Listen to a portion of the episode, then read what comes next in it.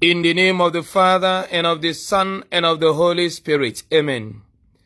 The grace of our Lord Jesus Christ, the love of God, and the sweet fellowship of the Holy Spirit be with you all.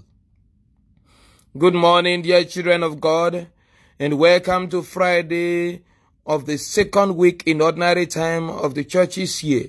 Today being the 21st day of January 2022, we celebrate the memorial of Saint Agnes. Dear friends, let us together call upon the Spirit of God to come dwell in us. Come, come, come, Holy Ghost, come. Come, come, come, Holy Ghost, come. Holy Ghost, come. Oh, come, oh, come. Holy Ghost, come. Oh, come, oh, come, come, come. Dear children of God, the title of my homily today is Touch Not the Lord's Anointed. Touch not the Lord's anointed. The first reading today is taken from the first book of Samuel, chapter 24, from verse 2 to verse 20. And the gospel reading is taken from the gospel according to Mark, chapter 3, from verse 13 to verse 19. One may ask, following the theme of my reflection today, who is the Lord's anointed? Who is the Lord's chosen? Who is actually not to be touched because he or she is the Lord's anointed? Friends in Christ Jesus, the choice of Jesus since disciple today by this divine master Jesus himself, God who became man, who knows all things and knows the end of a thing from his beginning and knows every human person through and through, teaches us who truly the anointed of God is. The anointed of God is one chosen by God to be a servant of God, a child of God. Judas was one among the twelve that Jesus chose to be his close companions, his close collaborators, even though he was to betray Jesus, and Jesus knew this from the very beginning. And so the Lord's anointed is not the necessarily the righteous man, the man who is perfect in morality, the man who is godly in every ramification, but the man who has the Spirit of God upon his or her life, the one chosen to be God's own child, whether such a one is truly God's child or not. The fact that God makes a choice of you makes you an anointed of God.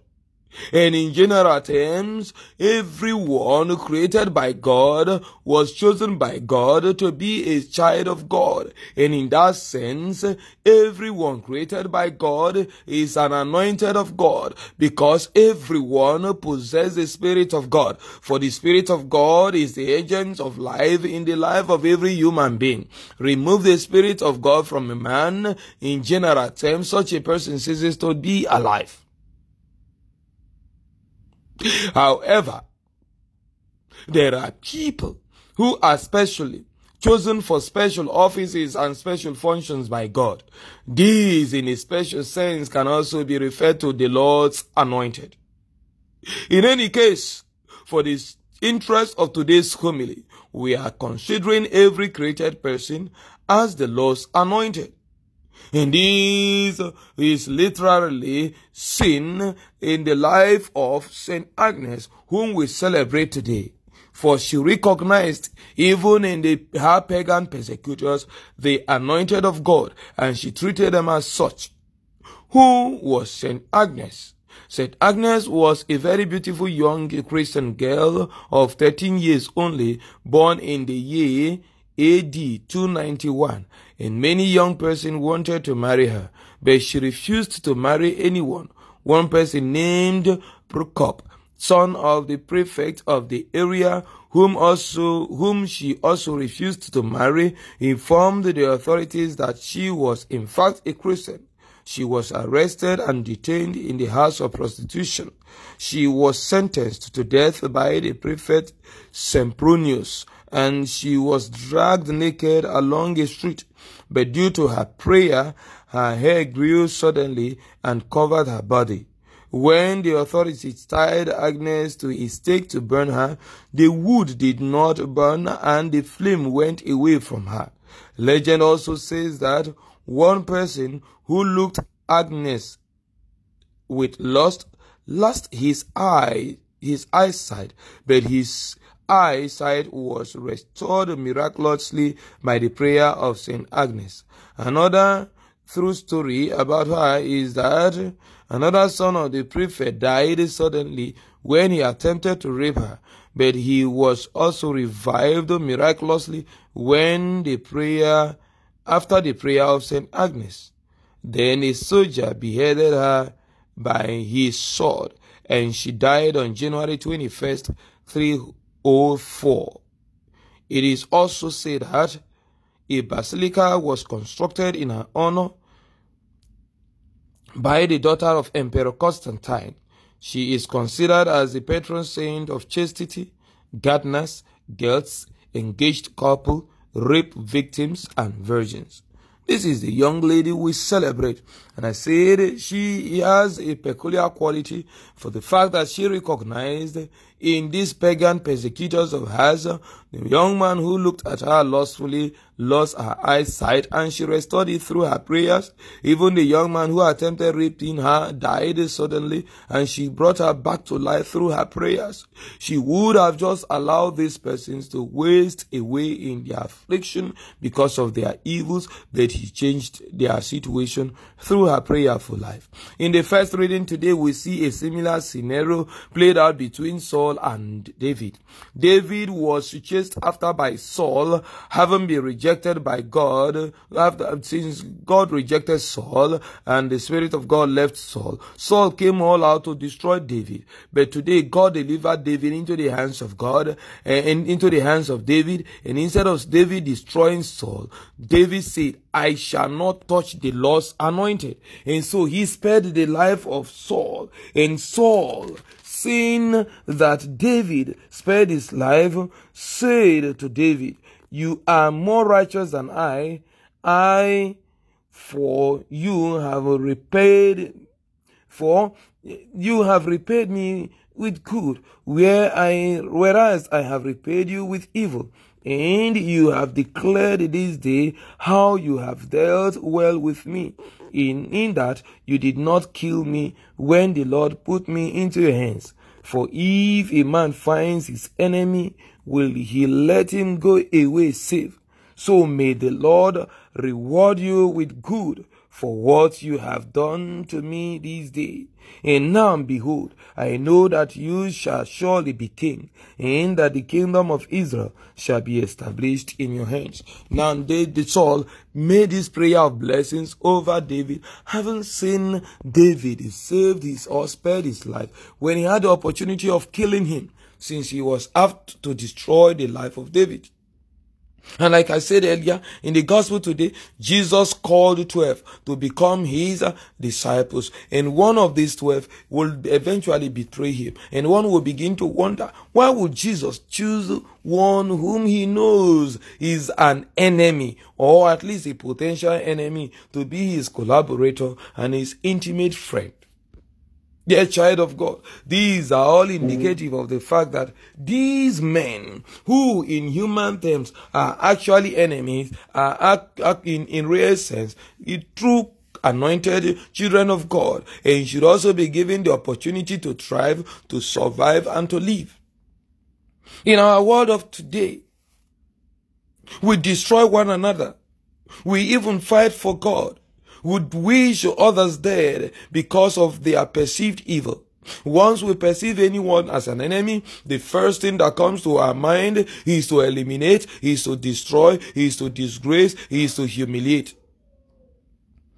Any man, in fact, there is a story, um, a, of course, an incident that happened somewhere in Nigeria of a teacher who flogged a young student of about 13 years to death for not doing his assignment. You can see Seeing that this young man has failed to do that which is responsibility, led his teacher to flogging him to death, not recognizing him as the Lord's anointed. Those in politics, once they perceive you as a potential or real or possible um, opponent, they do everything to blackmail you, to hunt you down, to bring you down. Those in authorities, when they see any lapse in you, they just quickly sack you from job simply because they have the power to hire and to fire, even when you are innocent. When spouses merely suspect their partner of infidelity, they do everything to hunt such a person down. Family members, siblings kill one another simply because they perceive the other as a potential enemy or heard that such a one has done something against his progress. Children kill their parents. Children, parents kill their children for perceiving such a one to have been a possible source of affliction. People go to churches seeking for solution to their problems, asking for prophecies to know who is responsible for their troubles, and do everything, even in the name of God, to bring down such people perceived as their possible enemies.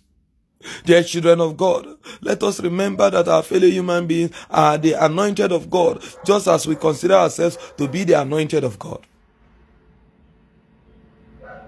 When you begin to see only the evil of other people, you will be blinded to your own limitations and your own evil.